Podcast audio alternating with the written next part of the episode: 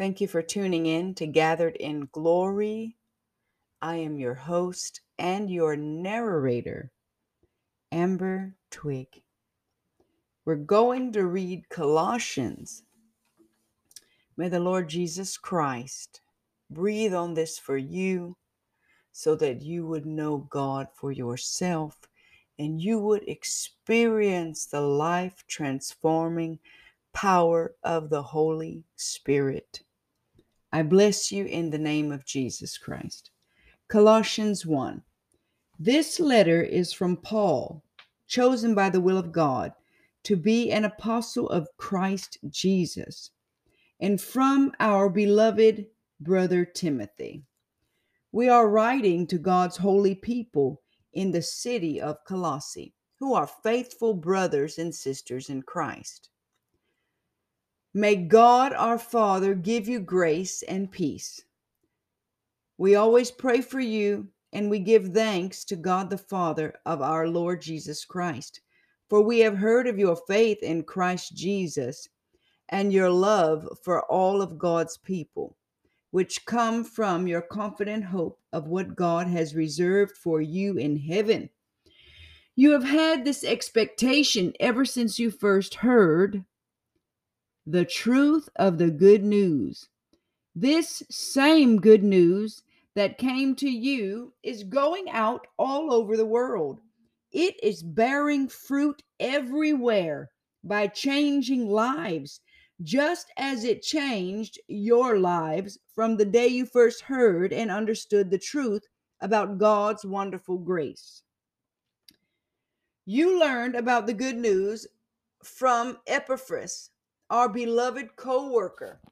He is Christ's faithful servant, and he's helping us on our behalf. And he's helping us on your behalf. He has told us about the love for others that the Holy Spirit has given you. So, we have not stopped praying for you since we first heard about you. We ask God to give you complete knowledge of His will, and to give you spiritual wisdom and understanding. Then the way you live will always honor and please the Lord, and your lives will produce every kind of good fruit. All the while, you will grow as you learn to know God better and better. We also pray that you will be strengthened with all His glorious power, so you will have all the endurance and patience you need. May you be filled with joy, always thanking the Father. He has enabled you to share in the inheritance that belongs to His people who live in the light. For He has rescued us from the kingdom of darkness and transferred us into the kingdom of His dear Son, who purchased our freedom and forgave our sins. Christ is the visible image of the invisible God. He existed before anything was created and is supreme over all creation.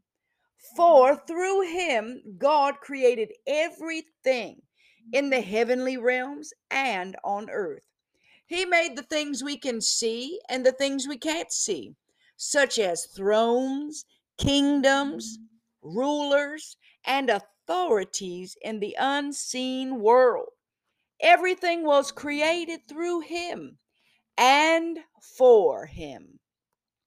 He existed before anything else, and He holds all creation together.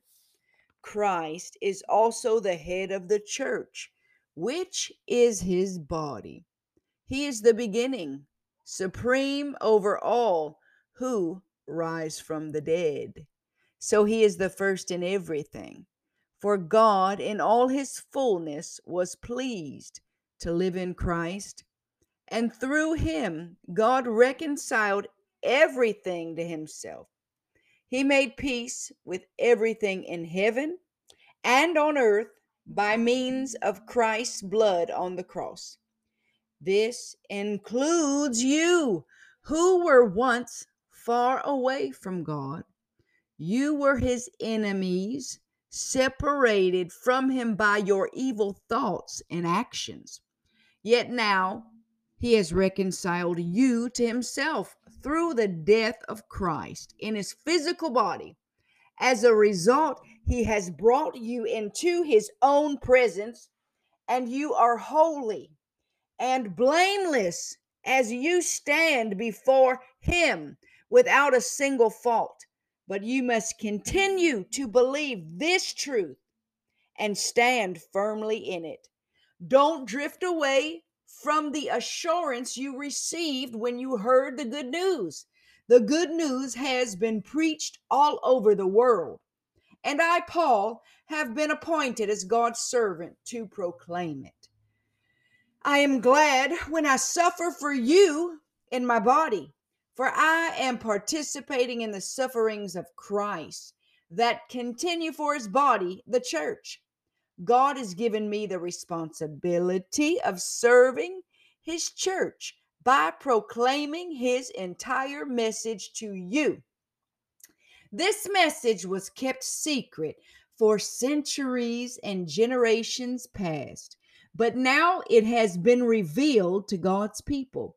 For God wanted them to know that the riches and glory of Christ are for you Gentiles too. And this is the secret. Christ lives in you. This gives you assurance of sharing his glory. So we tell others about Christ, warning everyone and teaching everyone with all the wisdom Christ has given us. We want to present them to God perfect in their relationship to Christ. That's why I work and struggle as hard. That's why I work and struggle so hard, depending on Christ's mighty power that works within me.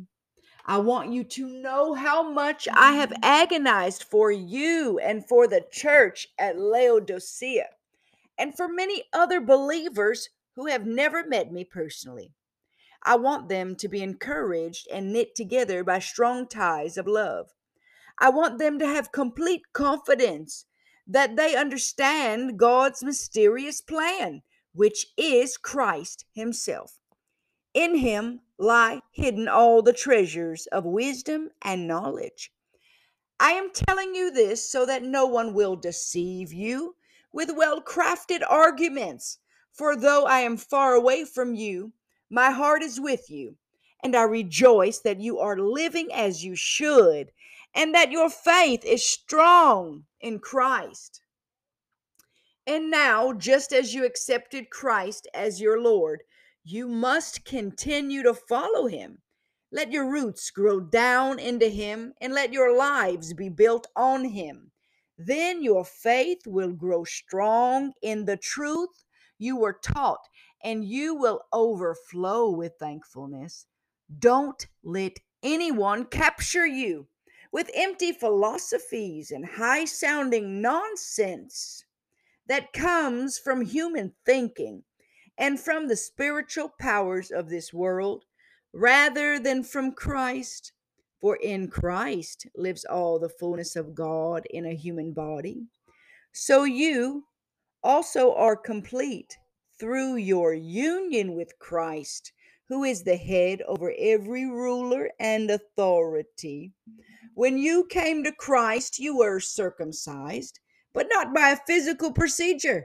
Christ performed a spiritual circumcision, the cutting away of your sinful nature.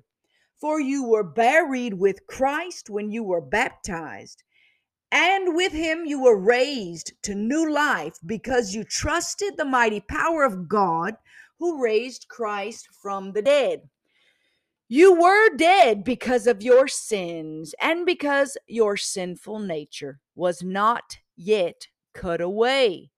Then God made you alive with Christ, for he forgave all our sins. He canceled the record of the charges against us and took it away by nailing it to the cross. In this way, he disarmed the spiritual rulers and authorities. He shamed them publicly by his victory over them on the cross. So don't let anyone condemn you for what you eat or drink, or for not celebrating certain holy days, or new moon ceremonies, or Sabbaths. For these rules are only shadows of the reality yet to come. And Christ himself is that reality. Don't let anyone condemn you by insisting on pious self-denial or the worship of angels, saying they have had visions about these things.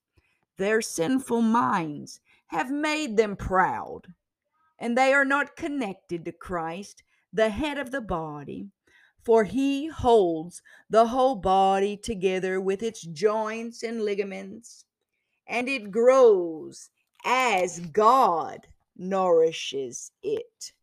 You have died with Christ, and he has set you free from the spiritual powers of this world.